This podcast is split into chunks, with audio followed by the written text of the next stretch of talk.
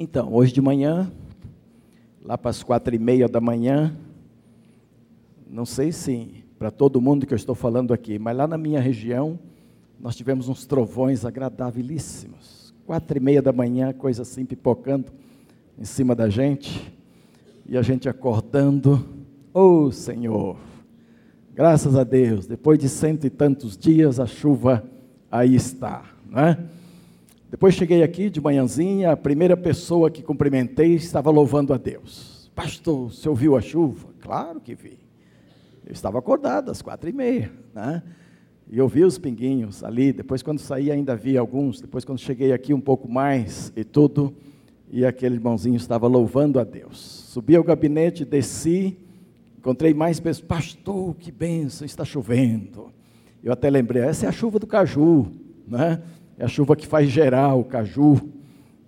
Já não pode falar muito que é a chuva da manga, porque está um pouco atrasada. A manga já está grandinha aí no pé, já vingou e tal. A, a, a manga vinga mais pelo que é trazido da raiz lá e tal. Mas dava para ver assim uma alegria, todo mundo louvando a Deus pela chuva. Não é verdade? Deixa eu só perguntar uma coisa. E se a chuva não tivesse chegado hoje? Você estaria louvando?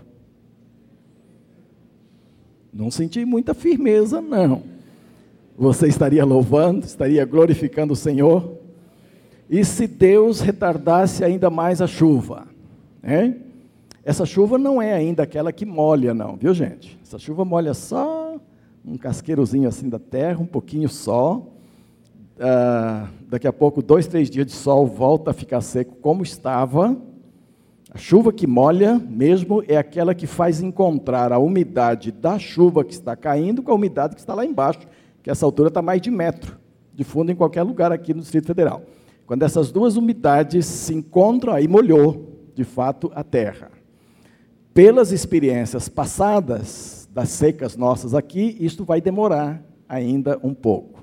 A pergunta é: até lá, até molhar de fato, como é que você vai se comportar em relação a Deus?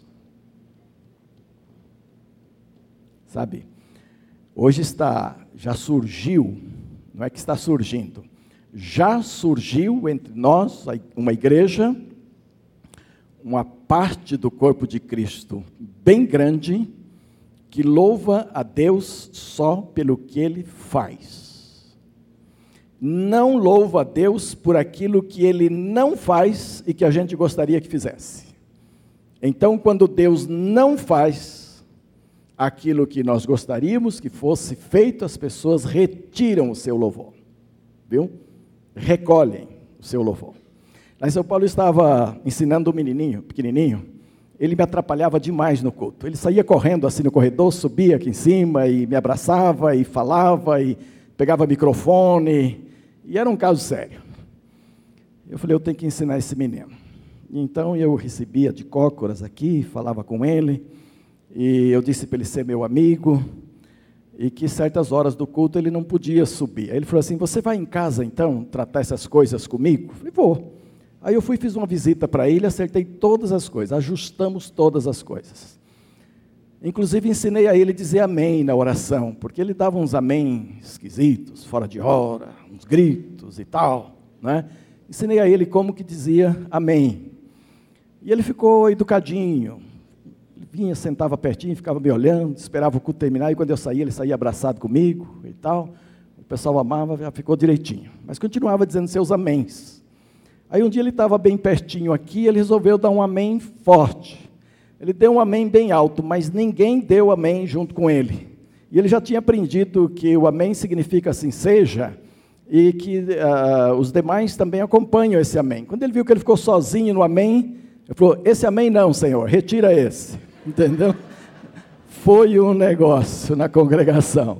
Quer dizer, a ficha caiu e ele entendeu que aquele amém estava mal colocado ali no momento. Esse amém não, Senhor, retira esse e tal. Às vezes a igreja hoje se comporta assim. Eu estava conversando com a, Geis, a Geisa e o Léo, nesse tempo que eles estiveram aqui conosco, domingo passado, fim de semana passada, e eles estavam contando algumas experiências. Então, estavam contando de alguém lá no Mato Grosso, onde eles estão agora, que estava assim, na bica para se converter, estava de fato se convertendo. É uma pessoa que já contavam como convertido. Só que para converter mesmo, a pessoa estava aguardando uma cura na família. Tinha alguém doente e todos estavam orando, e a pessoa já chamava Deus de Senhor, já agradecia, já louvava e tudo, e já dizia que seria curada. É isso? Os irmãos lembram da história. Ocorre que Deus não curou a pessoa que eles esperavam ser curada. E no momento que Deus não curou, a pessoa voltou atrás naquela fé que já estava sendo encaminhada para Deus, já estava sendo direcionada para Deus. Houve alguns passos para trás, e como diz aí, a pessoa fica de, de pé atrás com Deus. Se Ele não fizer o que a gente quer, a gente não adora. Então Deus foi se tornando assim uma matéria de manobra, alguém que possa ser manobrado junto à igreja de tal maneira que se coloca Deus na parede. Como como lojas. Se oferecerem boas coisas, de boa qualidade, derem boa garantia, terá freguês. Cliente, se não, se não oferece, não tem. Então, muita gente pensa que Deus está assim, correndo atrás de pessoas. Não, eu ofereço aquilo que você queria sim. Com quanto você me deu louvor, eu ofereço sim. Olha, eu faço sim. Com quanto você continua me louvando. Como se Deus tivesse absolutamente é, carente dos nossos louvores, necessitado da nossa adoração, de tal forma que ele estaria correndo atrás da adoração. E há um texto que de repente começa a dizer isso para a gente. Por isso é preciso entender, porque não é bem assim. Abra sua Bíblia em João 4. João capítulo 4.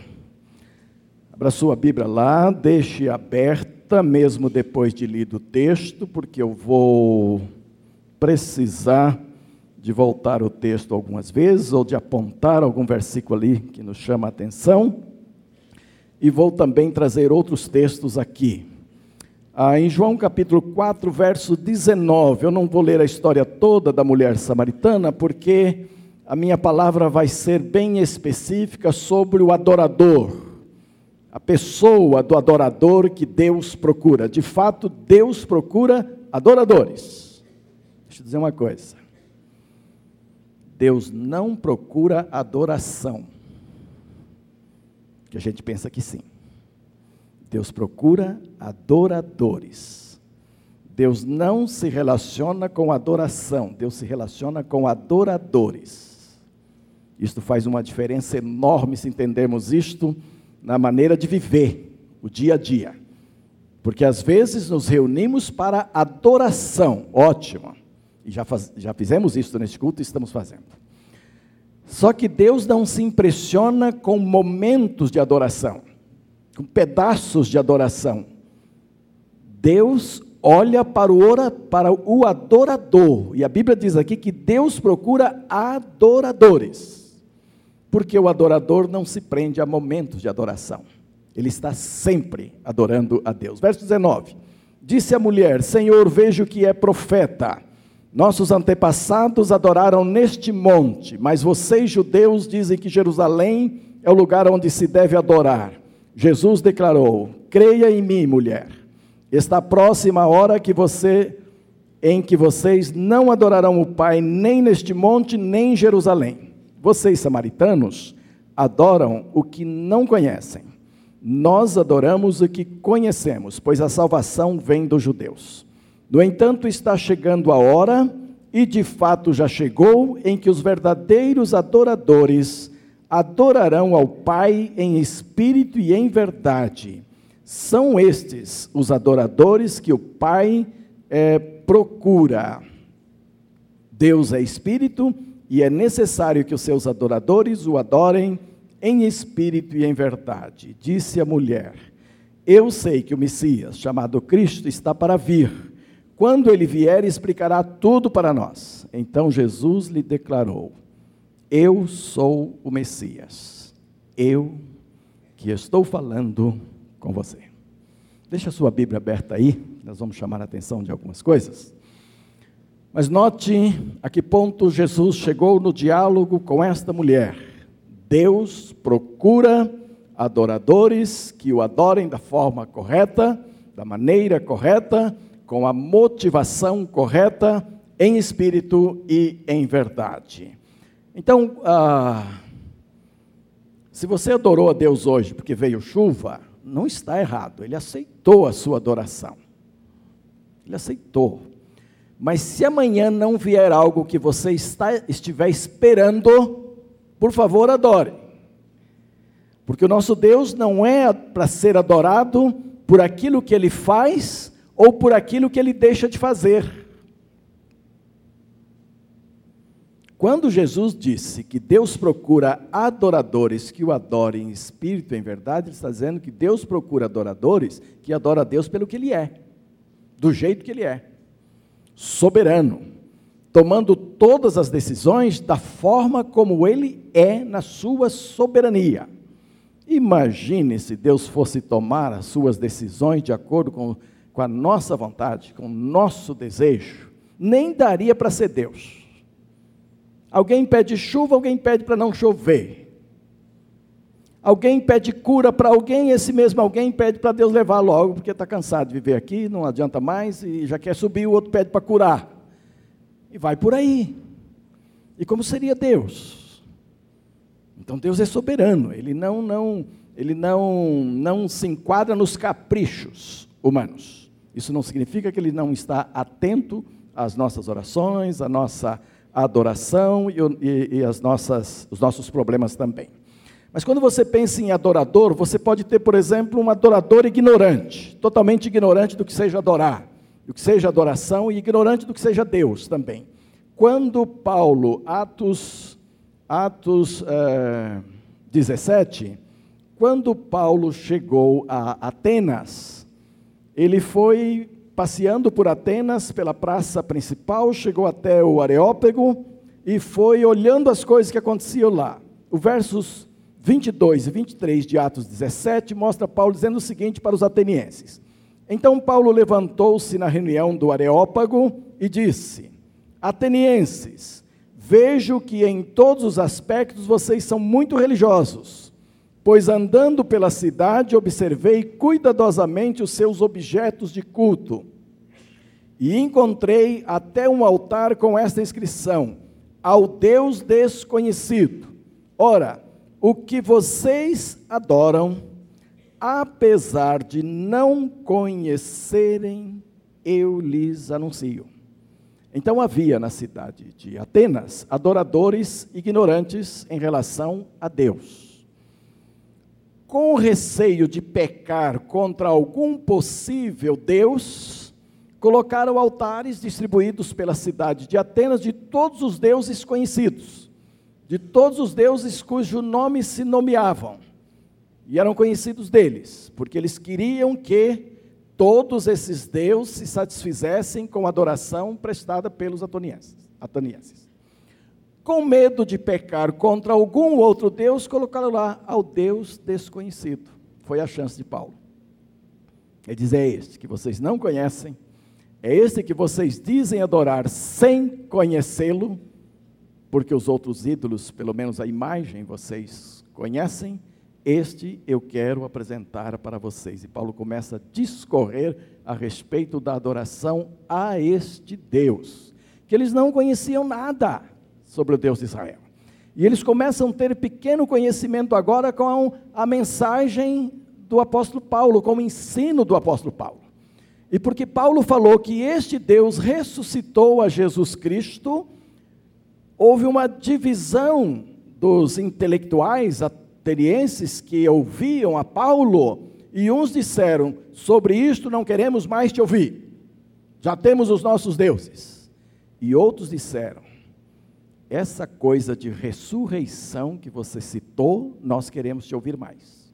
E Paulo então continuou se reunindo com eles e levando-lhes a palavra, de modo que alguns vieram conhecer o Deus verdadeiro, o Deus que Paulo havia anunciado.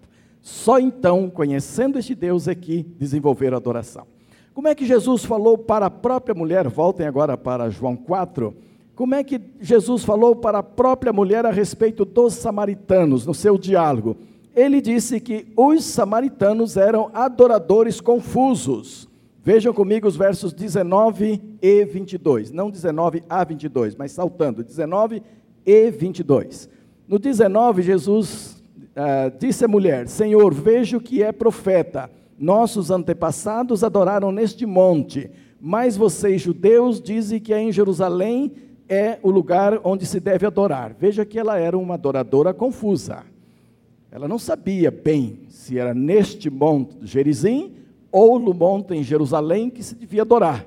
Percebendo que Jesus era profeta, ela queria que a dúvida fosse retirada. Agora, olha o verso 22, onde Jesus diz assim para ela: Vocês, samaritanos, adoram o que, o que, não, conhecem, o que não conhecem. Nós adoramos o que conhecemos, pois a salvação vem dos judeus. Aí Jesus inclui não somente ela, mas os demais samaritanos, os seus conterrâneos, diz: Olha, vocês, samaritanos, adoram o que não conhecem. Nós, judeus, adoramos o que conhecemos, porque nós temos uma história relacionada com a salvação. Deus separou o povo judeu e consagrou esse povo para, através dele, trazer Jesus, o Salvador. E Jesus sabia perfeitamente bem isto. Então nós adoramos um Deus que nos trouxe o Messias, que era ele próprio, ele ia revelar isso daqui a pouquinho para ela. Mas vocês não sabem bem o que é que vocês adoram, vocês são confusos a respeito da adoração. Meus irmãos, não pensem que dois mil anos depois desta conversa de Jesus com a samaritana, os adoradores de hoje não são confusos. Há muitos adoradores confusos no dia de hoje. Estava na minha classe hoje de manhã, lecionando a, a minha classe Conhecendo a Terceira, e tratei de um assunto ali, e uma irmãzinha quase chorando disse, pastor, que maravilha eu ser esclarecida sobre isto, porque eu passei nove horas em jejum direto, sem tomar nem água, pedindo perdão dos pecados dos meus antepassados avó, tataravós e todo mundo, jejuando e pedindo perdão dos pecados daquelas pessoas. Que é isso? De onde vem isso? Que heresia é essa? Você estar orando, pedindo a Deus perdoar os pecados dos seus antepassados. Onde que a Bíblia ensina tal? Isso é espiritismo. Isto é tipo de, de, de missa por aqueles que já morreram tentar de alguma forma fazê-lo chegar à presença de Deus, quando não há nenhuma possibilidade mais. E para que o jejum? Nesse sentido. No final da aula, aquela irmã estava leve. Porque, apesar do jejum e das nove horas de oração, ela não tinha certeza que os pecados dos seus antepassados teriam sido perdoados. E aí eu disse que ela não vai ter essa certeza mesmo. Se foram perdoados, esses antepassados estão com Deus. E se não forem, estão no inferno. E não tem outro jeito. Pode jejuar a vida toda. Se estiver no inferno, não sai mais. Isso que Jesus falou, de uma maneira muito clara, categórica, direta. Jejuar e orar e tudo isso é pelos nossos problemas pessoais de relacionamento com o nosso Deus, de alguém que esteja vivo perturbando a sua vida e você quer jejuar por ele, para Deus consertar a vida dele, ter um encontro com Deus, faça isso mas por aqueles que já foram, já foram, já estão julgados por aquilo que fizeram nesta vida, e não há o que se possa fazer mais por eles agora. Então, Jesus disse que eles adoravam de uma forma confusa, eles não sabiam bem como adorar, além disso, eles tinham um local para adorar e achavam que era ali que deviam adorar.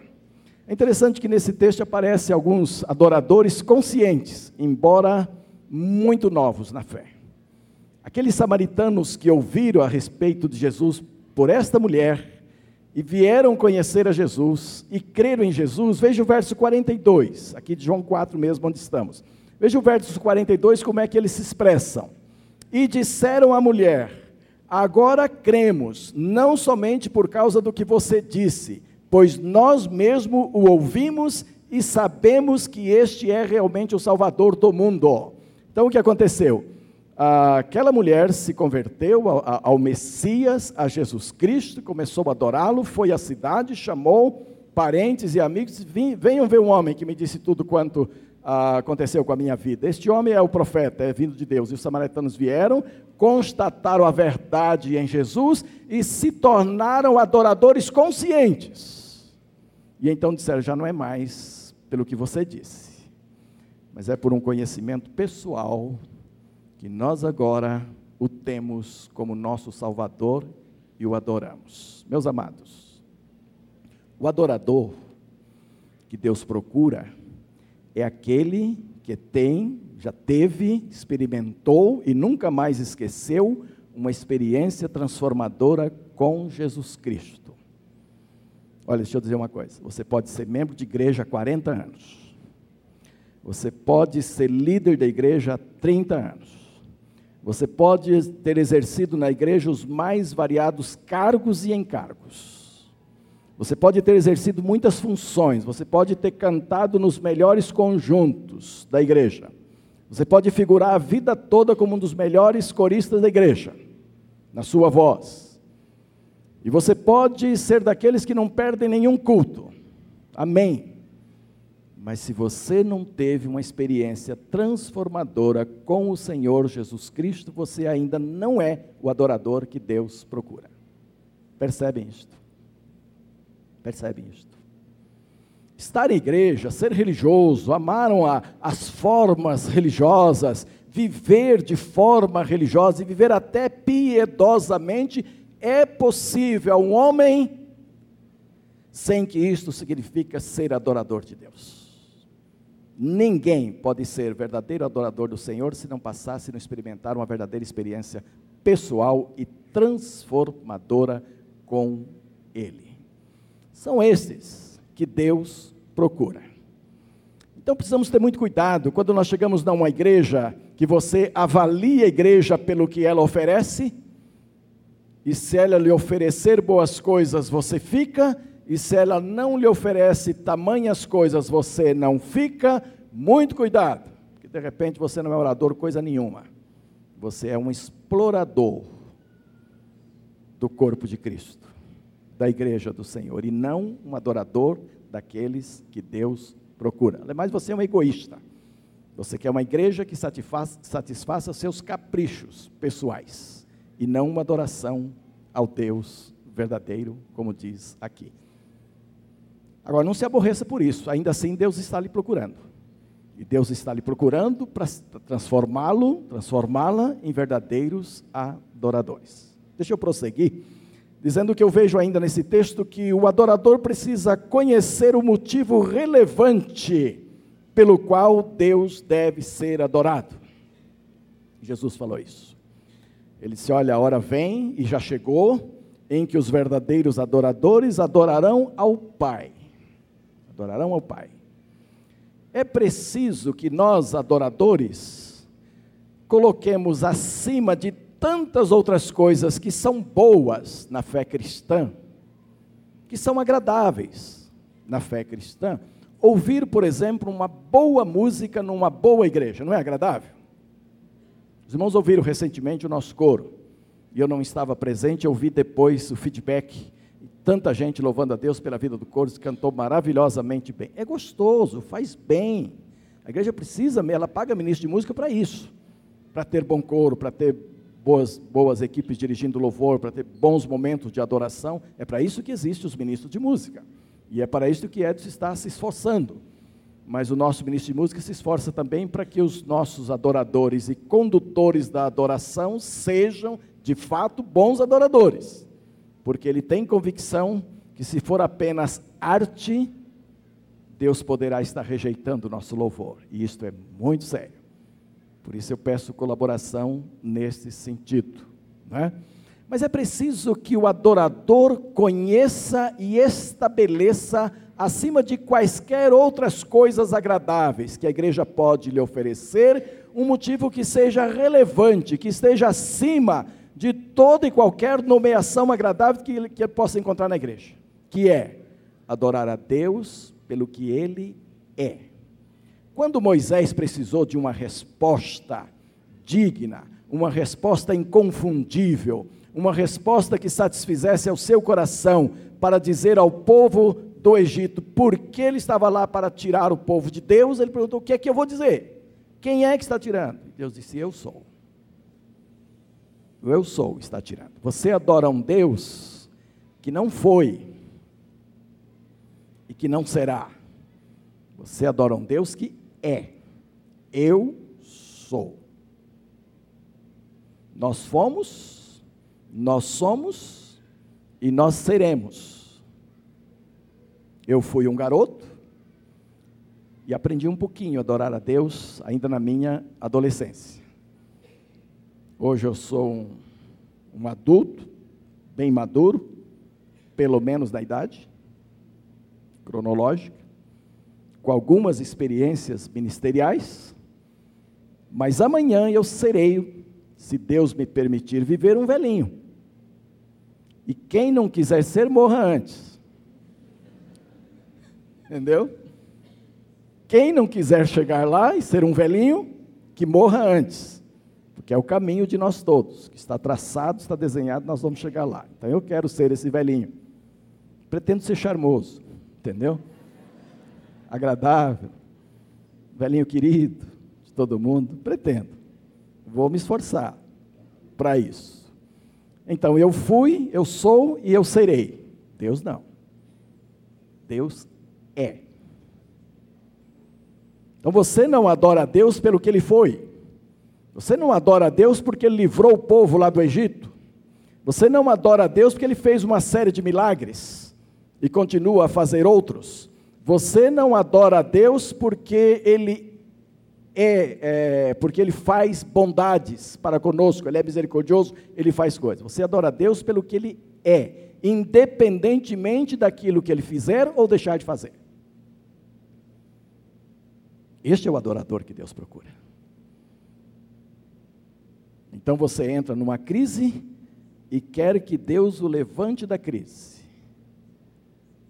Paulo entrou numa crise assim, uma crise tão grande, tão forte, tão difícil, que ele foi para Deus e disse: Senhor, não dá para aguentar esse espinho na carne, o Senhor tira de mim, por favor.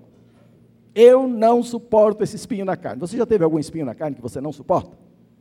Eu já tive. Não tenha vergonha de ter. Deus tem propósito com os espinhos que Ele permite nas nossas vidas. Não se acanhe de ter, nem se envergonhe de ter. Porque se Paulo teve, por que eu não posso ter? Por que eu sou melhor do que Paulo? Quem aqui é melhor do que Paulo? Para não ter espinhos na carne. Aí Paulo foi para Deus e pediu, e diz a palavra de Deus que pediu três vezes, insistentemente: Senhor, tira esse espinho da minha carne, que eu não consigo pastorear, eu não consigo pregar, eu não consigo viver bem com esse espinho me atormentando. Eu quero estar livre para pregar com toda ousadia, com toda unção, com toda vontade a mensagem que o Senhor me deu para pregar. Deus falou: não vou tirar. Não vou tirar. Sabe o que eu vou fazer, Paulo? Eu vou aumentar a minha graça sobre a sua vida. Eu vou aumentar um bocado de graça. Na verdade, a graça já estava sobre Paulo, mas Paulo precisava ouvir de Deus que a graça dele basta.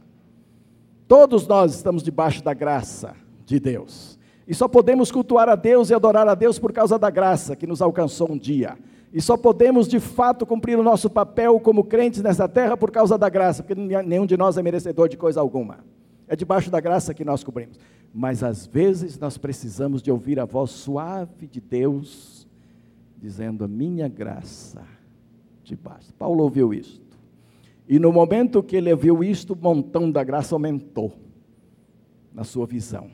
E aí ele diz assim: quando eu estiver fraco, quando a dor estiver pegando, quando eu não, não puder estar meditando por causa da dor, eu serei forte por causa da graça.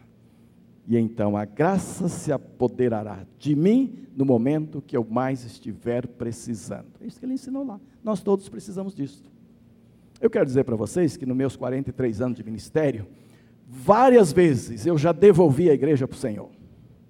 Já. Várias vezes. Quantas vezes já cheguei para Deus igual Moisés: Senhor, eu não aguento mais esse povo. eu devolvo esse povo para o Senhor. Aí é gozado, Deus pega. Ele não, é, o povo é meu mesmo. Quem falou que é seu? O povo é meu, não é seu. Você é só meu funcionário que está aí por algum tempo. E aí ele diz assim: só que você vai continuar trabalhando com esse povo, debaixo da minha graça. E aí a gente fica fortalecido, que o povo não é da gente, é de Deus mesmo. A gente sabe disso, teoricamente a gente sabe disso. Mas às vezes chega um ponto que você tem que ir para Deus, Senhor, eu estou devolvendo esse povo Senhor. Diz, é meu mesmo, pode deixar na minha mão, porque o povo é meu, nunca foi seu. E aí a gente escuta esta coisa da parte de Deus, e aí Deus diz, não, mas você vai trabalhar um pouco mais com este povo. Aí vem a graça para a gente poder trabalhar, tá bom? É preciso saber que eu adoro um Deus que não está circunscrito às circunstâncias que eu estou, não está limitado às circunstâncias que eu estou, não está jungido aos poderes deste mundo que eu estou. E então eu preciso olhar para este Deus e quer ele esteja atendendo aos meus sonhos ou não, eu o adoro, por aquilo que ele é. E isto é fantástico. E isto é gostoso de se pensar e é assim que as coisas devem ser. Quando Jó chegou ao extremo das notícias ruins que estavam chegando aos seus ouvidos, e eram notícias ruins mesmo, estava perdendo tudo que tinha. Vê o que ele disse? Eu saí nu do ventre da minha mãe, e nu eu irei para a eternidade. O Senhor deu, o Senhor tomou. Bendito seja o nome do Senhor. E Abacuque estava pregando e se vocês quiserem dar uma olhada, cheguem a Abacuque capítulo 3, é um pouco difícil de achar Abacuque para quem não é bem familiarizado com a palavra, mas se você der um jeitinho você encontra. Na minha Bíblia, que a NVI está na página 1242, isso pode ajudar, porque na sua deve estar pertinho disso, de alguma forma está aí, está aí perto. Abacuque estava ensinando um avivamento, estava buscando do povo um avivamento, estava querendo que o povo se voltasse para Deus. E então o que é que ele diz lá no final? Deste é, capítulo 3. Ele diz assim: Mesmo não florescendo a figueira, e não havendo uvas nas videiras, mesmo falhando a safra de azeitonas, não havendo produção de alimento nas lavouras, nem ovelhas no curral, nem bois nos estábulos, ainda assim eu exultarei no Senhor e me alegrarei no Deus da minha salvação, o Senhor, o soberano e a minha força. Ele faz os meus pés como os pés do servo, ele faz-me andar em lugares altos. Perceberam? Tem gente hoje que quer um avivamento e quer aquele avivamento assim, de igreja triunfante, somente vitórias, nada de coisas ruins deixa eu dizer para vocês que é impossível este tipo de avivamento. Porque os avivamentos de Deus, todos eles na história, começaram por confissões, quebrantamento. O povo tem que dizer para Deus: há pecado no nosso meio. Nós estamos em pecado, eu estou em pecado, eu tenho pecado desta forma. E então o povo tem que chorar os seus pecados para que haja avivamento da parte de Deus. Não vai haver avivamento triunfalista não vai haver. Escrevam isto. Escrevam isto. Não vai haver. Este avivamento que todo mundo está querendo, que todo mundo está pedindo, na base de que a igreja é cabeça e não cauda, e ninguém vai ter, vai, vai atropelá-la, e que nada vai acontecer com a igreja, que ela vai na frente de todo mundo, vai ser melhor que todo mundo, vai triunfar sobre todas as coisas, não é de Deus. Se quisermos avivamento, temos que começar por baixo. Temos que começar dizendo a Deus que nós não prestamos, que nós temos pecados, que nós traímos a Deus sempre em nossa vida, e é preciso começar a dar nomes a esses pecados: mentira, roubo, adultério, fornicação, inveja, murmúrios, lamentações, altivez, na cabeça e no coração. Eu mostrei aqui, vocês pensaram aqui, as duas coisas. É, a altivez vem do coração e da cabeça também. Orgulho. Enquanto todas estas coisas não forem confessadas e nós não formos quebrados lá embaixo, não virá avivamento nenhum. Verdadeiro, não. Pode vir oba-oba. Mas a igreja do Senhor não é para oba-oba. A igreja do Senhor é para viver a vontade dele de forma profunda ali, né? E a Bíblia diz assim: tudo dai graças, porque esta é a vontade de Deus em Cristo Jesus para com vocês. E se a gente quiser o princípio de dar graças em todas as coisas, nós vamos ter que agradecer a Deus, inclusive em momentos difíceis. Porque Deus trabalha seriamente, inclusive nos momentos difíceis da nossa vida. Inclusive quando parece que Ele não está querendo responder oração nenhuma, saiba que Ele está trabalhando com afinco. E a Bíblia diz que Ele trabalha em todas as coisas e trabalha continuamente para o bem daqueles que o amam. Então, enquanto você pensa que Deus está ficando distante, pode saber que Ele está trabalhando na sua vidinha. E Ele está trabalhando para o seu bem, Ele está trabalhando para te aperfeiçoar, para te tornar semelhante a Jesus Cristo. Mas isso às vezes faz com que a gente passe por maus bocados, até aprendermos as lições do Senhor. Mais uma coisa que eu tiro desse texto é que o adorador precisa enquadrar-se na forma correta de adoração. Como devo adorar ao único Deus verdadeiro? E então Jesus disse para aquela mulher desta forma correta: Olha, não é lá no Gerizim, não é no monte lá, nem no outro aqui, mas vai chegar um tempo, e já chegou, em que o Deus verdadeiro, que é Espírito, vai ser adorado em Espírito e em verdade em todo e qualquer lugar. E você não precisará ir para o templo para adorar a Deus. Vocês pensam que tem gente que não peca aqui, enquanto adora? Ah, se Deus revelasse, meu Senhor, misericórdia, tenha misericórdia.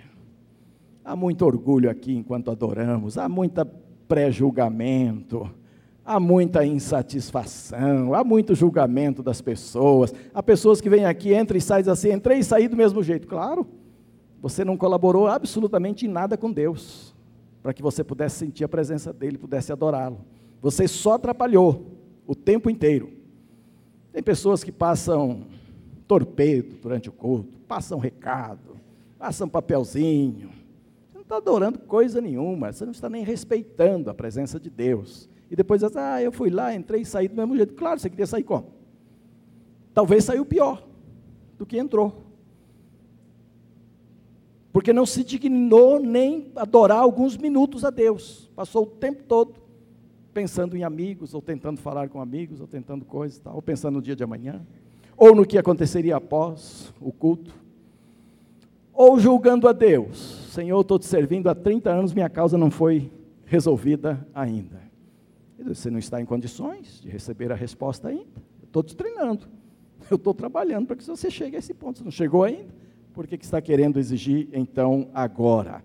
Aí Deus disse para aquela mulher: o verdadeiro adorador vai adorar nem naquele monte, nem nesse outro, mas vai adorar em espírito. Isso é muito sério. Eu não vou explicar tudo a respeito disto, mas eu vou deixar alguma coisa assim muito clara para nós. Adorar em espírito significa que Deus não está limitado nem à forma, nem à tradição, nem a maneiras de se fazer, mas que Deus no espírito é um, um poder tremendamente grande do Espírito Santo que recebe a nossa adoração e fala no nosso coração. É nesse espírito que devemos adorar. Isso você pode fazer dentro do carro, isso você pode fazer em qualquer lugar. Deixa eu dizer uma coisa para vocês. Antes de ser pastor, eu trabalhei numa empresa, uma empresa que tinha cerca de 50 funcionários, e eu era uma pessoa muito respeitada lá dentro, e eu propus para Deus que eu ganharia almas dentro daquela empresa para Cristo Jesus através do evangelismo pessoal. E foi uma luta uh, espiritual muito grande, porque eu era muito perseguido dentro daquela empresa. E naquela empresa nós tínhamos de manhã e à tarde direito ao banheiro por 10 minutos. E eu quero dizer que eu usava todos os dias meus 10 minutos, com necessidade ou não. Era direito e eu ia para lá. E o banheiro virou meu lugar de oração. Ali eu tinha versículos bíblicos e pessoas, eh, nomes de pessoas relacionadas com esses versículos bíblicos. E ali eu orava por aquelas pessoas. E aquelas que mais me perseguiam como crente ali dentro foi quem mais eu orei. Quando eu deixei aquela empresa, deixei para ser pastor. E eu deixei 15 pessoas batizadas na igreja batista da qual eu era membro daquela igreja. E eu deixei o gerente daquela empresa convertido também. Meu santo do santo, o banheiro daquela empresa. Era lá que eu me encontrava com Deus duas vezes por dia, manhã e tarde, levando as minhas causas para Deus, colocando as pessoas diante de Deus e decorando a palavra. E depois testemunhando a essas pessoas. A primeira pessoa que se entregou a Cristo era um Mariano. Mariano é igual à filha de Maria, no caso, aqueles coroinhas que ajudam o padre e tudo isto. Esse moço queria que eu, que eu fornicasse, que eu caísse em adultério com uma mulher de rua. E ele fez tudo para que isso acontecesse. Quando ele viu que não ia acontecer, ele disse: Rapaz, eu queria viver uma vida como a sua, eu queria ser forte como você. Pronto. Pronto. Ele disse: Está aqui, Novo Testamento no bolso. Eu disse: Quando terminar o expediente, nós não vamos para casa. Nós vamos chegar ali na rua, vamos sentar lá e vamos conversar. Ao invés de irmos para casa, fomos para a rua e evangelizei esse rapaz na rua. E ali ele aceitou Jesus. Criei um problema tremendo com o padre porque quando ele chegou lá e contou para o padre que tinha se convertido e que ia passar para a igreja batista e que ninguém mais tirava isso do coração dele, porque não era uma questão de troca da igreja, eu tinha, eu tinha discipulado razoavelmente bem, e ele disse: É Jesus que entrou no meu coração e Jesus ninguém tira, então eu vou para lá. E o padre arrumou um pessoal lá e mandou pedrejar toda a igreja. Nós tivemos os vitros da igreja todos quebrados num, num culto só. Quando o negócio começou a bater nas paredes assim, o pastor gritou: Deite todo mundo, deite todo mundo e ore. E nós ficamos orando, escutando os vidros caindo assim. Quando eles quebraram tudo, todos os vidros, todos os vitros da igreja, aí eles foram embora. E aí mais pessoas começaram a se converter. E aí o padre pediu ao bispo da região para tirá-lo de lá, porque ele não aguentava ver as ovelhas dele saindo para a igreja batista. Porque aí não foram só os meus 15 da empresa, muitos outros começaram a se converter por causa da perseguição que começou a ocorrer ali. Então, adorar em espírito não é só cantar, não é só orar, não é só ouvir bem uma mensagem como vocês estão fazendo com esta hoje. Aliás, vocês sempre me respeitaram muito, eu louvo a Deus por isso. Mas não é só isso. Adorar em espírito e adorar em plena harmonia com aquilo que Deus planejou para nós. Se não for para te adorar, como é que nós cantamos? Por que, que estou aqui? Se não for para te adorar, por que é que eu nasci, por que é que eu vim a este mundo? É entender o sentido de que, quando eu adoro, eu coloco o meu espírito em comunhão com o espírito de Deus. Se isto não estiver ocorrendo, não é culto verdadeiro. Pode ser um monte de coisa religiosa até agradável, mas não é culto verdadeiro a Deus. E em verdade, é aquela motivação não duvidosa é aquela intenção verdadeira, genuína de adorar o Senhor, mas é mais do que isso. Jesus disse: Eu sou a verdade. Adorar em verdade é adorar exaltando a Jesus Cristo, colocando no lugar que ele deve estar, acima de todo e qualquer outro Senhor que se nomeia no céu e na terra. Aquele nome poderoso dado por Deus que está acima de tudo e todos quando nós nos harmonizamos com este nome na nossa vida, então isto é adorar em verdade, é exaltar a verdade que é o próprio Senhor Jesus Cristo. Estou caminhando para o final, mas quero ainda ressaltar aqui que esse texto mostra que o verdadeiro adorador, ele precisa permitir-se ser encontrado por Deus. Que a Bíblia diz assim, Jesus falou assim: esses verdadeiros adoradores Deus procura. Então significa que Deus está olhando dos céus à terra, e a Bíblia diz que Ele olha e vê todos os homens, e Ele vai vendo quem, quem é justo, quem não é, quem é direito, quem tem sede, quem não tem, quem tem vontade, quem não tem. Ele vai identificando essas pessoas e Ele procura os verdadeiros adoradores. Isso significa que eu preciso, de alguma forma, favorecer a Deus me encontrar. Isso não significa que Ele, que ele é incapaz. Não mas eu tenho vontade e que eu preciso direcionar a minha vontade para Deus. Tem gente que crê em Deus, mas não tem vontade nenhuma para com Ele. Então não cresce nunca na vida, nada acontece, porque ele apenas crê, mas ele não tem vontade, vontade que colabora com Deus. Então, se você quer ser um adorador verdadeiro de Deus, você precisa usar a sua vontade para que Deus o encontre com essa sede, com essa vontade. Você tem que trabalhar a sua vontade para ser um adorador que Deus possa ver e retirá-lo entre os outros. Está aqui um adorador de verdade. Está aqui alguém que quer me adorar. Está aqui alguém que deseja me adorar. É interessante que Deus podia ter nos feito como robôs, já que Ele é digno de toda adoração, já que Ele nos criou para adoração, Ele poderia ter nos feito robôs. Então ele dizia assim: ó, agora essa turma toda aqui vai me adorar. Apertava um botãozinho e a gente começava. Ah, glória, glória, aleluia. Deus não fez assim. Ele nos fez com vontade própria. Se você não quiser ser adorador de Deus, você não vai ser. Ele não vai fazer isso na marra. Então ele vai olhar para a sua vontade. Ele chegou lá para o inferno e falou: Você quer ficar são? Rapaz, tava, o homem estava lá há anos, esperando isso. Jesus, você quer? Oh, sei, claro que eu quero. Mas não dá tempo. O pessoal joga os outros na frente, eu vou ficando aqui. Jesus só queria que aquele moço dissesse: Eu tenho vontade, eu quero, Senhor. E pronto, ele fez a obra. Nós precisamos, você precisa favorecer as coisas para Deus. Deus me chamou para o ministério e duas vezes eu não favoreci. Eu dizia, eu não vou, eu não quero.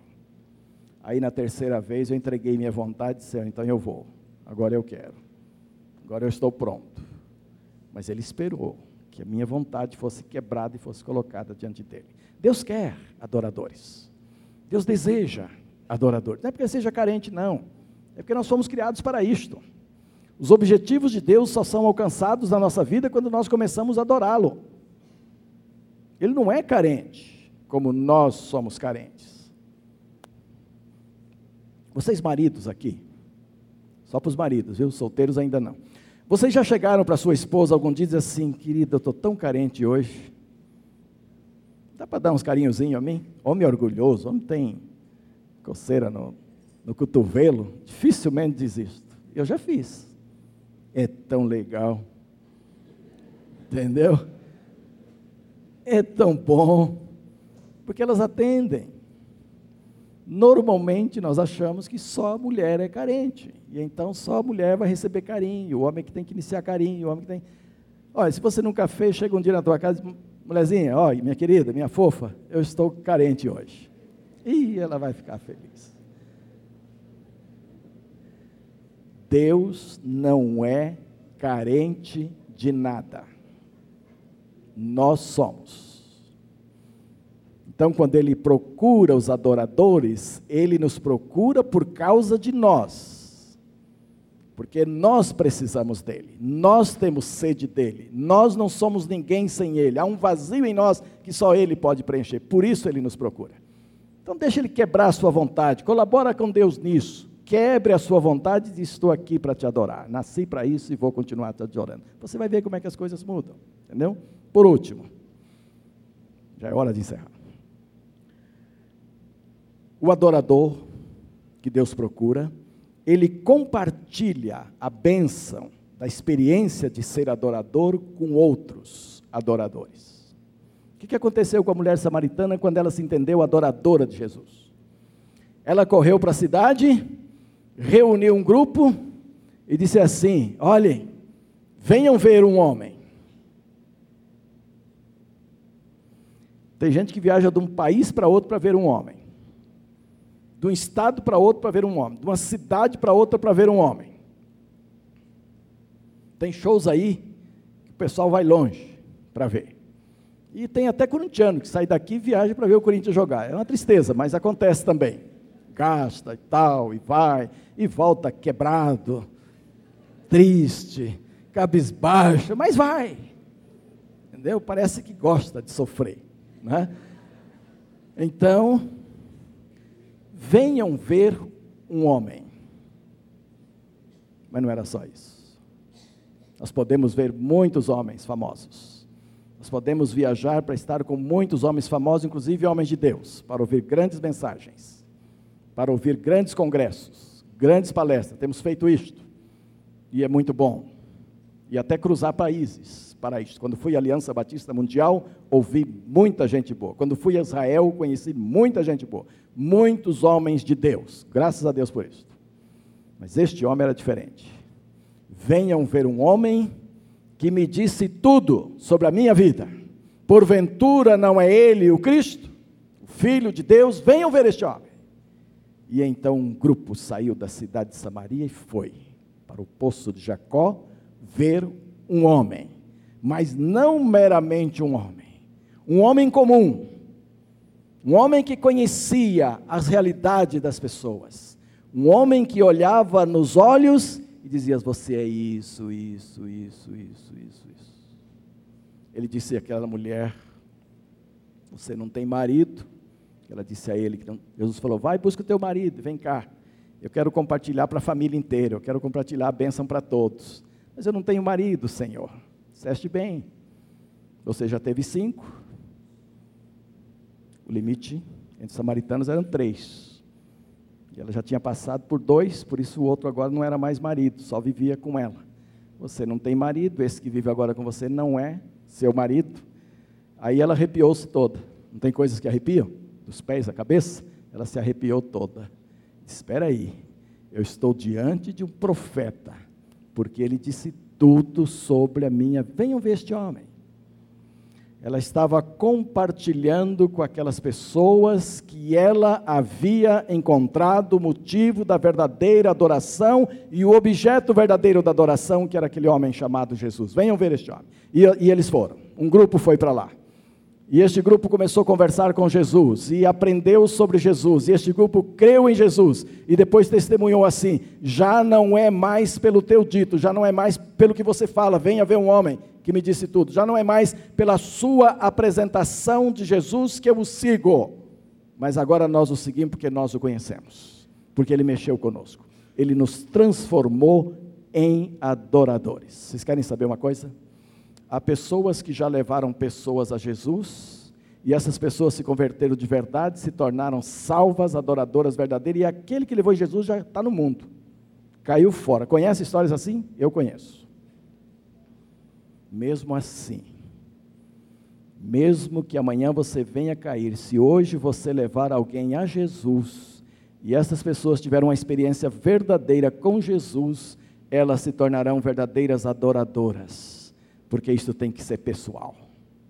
Deus procura adoradores de forma pessoal. Cada um de nós precisa ser um adorador, uma adoradora diante do nosso Deus. Então, queridos, vale adorar a Deus porque choveu essa noite? Cuidado. Cuidado. Porque se você começar a adorar a Deus, por coisas que ele for fazendo, você pode esquecer de adorá-lo pelo que ele é. Na hora que ele não fizer, você não adora. Você fica revoltado. E vai reivindicar, em nome de ser filho do reino, aquilo que Deus não fez.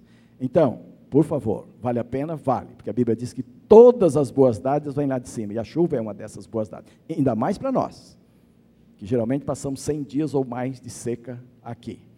Então, você precisa reconhecer como bênçãos de Deus. Mas se Ele não as mandar, você precisa continuar reconhecendo que Ele é o Deus, merecedor de toda adoração, em espírito e em verdade, pelo que Ele é, não por aquilo que Ele faz ou deixa de fazer. Eu queria orar com vocês agora. Eu queria que a equipe de louvor, parece que alguns saíram viesse cantar bem baixinho, bem baixinho, sem interferir na congregação, sem que a congregação cante junto, se não for para orar. É para tocar baixinho e cantar baixinho, viu meninas? Bem baixinho. Se não for para te adorar, por que é que eu estou aqui? E veja bem, não é para todo mundo ficar de pé assim, de repente, não. Isso pode não levar a nada mas é para você começar a ouvir a razão de adorar, ouvir por que estamos aqui, e na medida que este fato da adoração começar a se tornar verdadeiro no seu coração hoje à noite, então você vai se levantar, você vai se levantar. E assim na congregação as pessoas começarão a se levantar para dizer a Deus: Eu estou te adorando e eu quero ser um adorador que adora em espírito e em verdade. Só depois disto nós vamos orar. Depois que Deus te levantar para isto. Mesmo você que pode estar dizendo assim, ah, mas eu nem crente sou. Então, de fato, você ainda não adora a Deus. Mas você pode ficar de pé para dizer, Senhor, estou querendo começar hoje. Estou querendo dar o meu primeiro passo de adoração hoje. E Deus vai te receber assim. Deus vai te incluir entre os verdadeiros adoradores que adoram o Pai em espírito e em verdade. Podem começar então, e vocês vão se levantando e eu vou orar depois. Mas só assim, se você não sentir até o final que você é um adorador, deve ser o que Deus tem a ver com a sua adoração, pode ficar sentado até o fim. Eu não vou achar ruim. Não é meu direito. É seu direito, ser ou não ser um adorador diante de Deus. Procure compartilhar com alguém essa semana como eles podem ser adorador de Deus, como fez a samaritana. Saia daqui com esse desafio na sua vida. Pai querido, como ministro da tua palavra, neste momento eu quero abençoar esses adoradores que estão em pé diante do Senhor aqui, dizendo que desejam te adorar na forma que a tua palavra pede de nós. Que desejam ser achados pelo Senhor como verdadeiros adoradores. Eu quero abençoá-los agora em nome de Jesus para que saiam daqui te adorando de fato. E que vivam esta semana te adorando, independente da chuva ou não. Independente dos transtornos no trabalho ou não. Independente de problemas que venham enfrentar. Com doenças, ou com carros, ou com pessoas, os relacionamentos, independente de tudo que possa ocorrer, que olhem para o Senhor, te adorando em toda e qualquer circunstâncias. E que saibam enumerar, ó Deus, aquelas bênçãos grandiosas que descem do alto, descem do Senhor, para as nossas vidas, para nos abençoar, que não esqueçamos delas. Mas que, sobretudo, ó Deus, te adoremos por aquilo que tu és, na eternidade desde os dias passados, desde a fundação do mundo, desde a eternidade, até quando nós, na eternidade, estivermos com o Senhor. Dá-nos a graça, a capacidade de te adorar, abençoados pela graça do Senhor, independentemente das nossas condições físicas, emocionais e espirituais, mas que sejamos o povo do Senhor que te adora pelo que tu és. Dá-nos também a capacidade de levar esta bênção para outras pessoas, de comunicar a outras pessoas que elas podem também ser adoradoras do Senhor pelo que tu és, ó Deus. Recebe por isso a nossa gratidão. E ao sairmos hoje deste santuário, que saiamos de debaixo da graça de Jesus, com a paz de Jesus nos nossos corações, com o nosso coração tocado pelo teu amor e guardados pelo teu Espírito Santo. Por Jesus oramos. Amém e amém. Deus abençoe a todos, irmãos.